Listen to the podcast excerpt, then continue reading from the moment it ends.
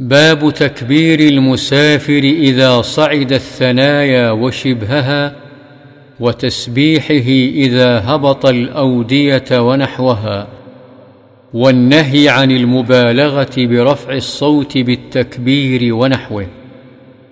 عن جابر رضي الله عنه قال كنا إذا صعدنا كبرنا وإذا نزلنا سبحنا رواه البخاري.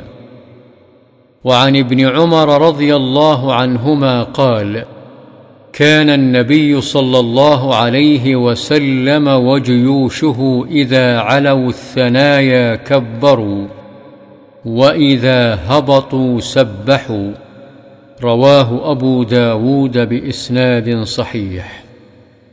وعنه رضي الله عنه قال كان النبي صلى الله عليه وسلم إذا قفل من الحج أو العمرة كلما أوفى على ثنية أو فدفد كبر ثلاثا ثم قال لا إله إلا الله وحده لا شريك له له الملك وله الحمد وهو على كل شيء قدير. آيبون تائبون عابدون ساجدون لربنا حامدون. صدق الله وعده ونصر عبده وهزم الأحزاب وحده. متفق عليه. وفي رواية لمسلم إذا قفل من الجيوش أو السرايا أو الحج أو العمرة.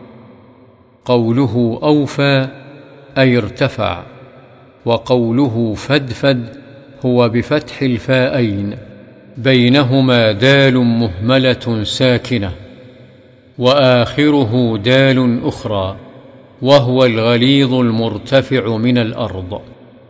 وعن أبي هريرة رضي الله عنه أن رجلا قال يا رسول الله إني أريد أن أسافر فأوصني.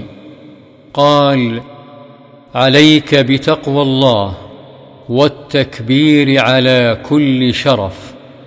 فلما ولى الرجل قال اللهم اطو له البعد وهون عليه السفر. رواه الترمذي وقال حديث حسن. وعن أبي موسى الأشعري رضي الله عنه قال كنا مع النبي صلى الله عليه وسلم في سفر فكنا إذا أشرفنا على واد هللنا وكبرنا وارتفعت أصواتنا فقال النبي صلى الله عليه وسلم يا أيها الناس اربعوا على أنفسكم فإنكم لا تدعون أصم ولا غائبا.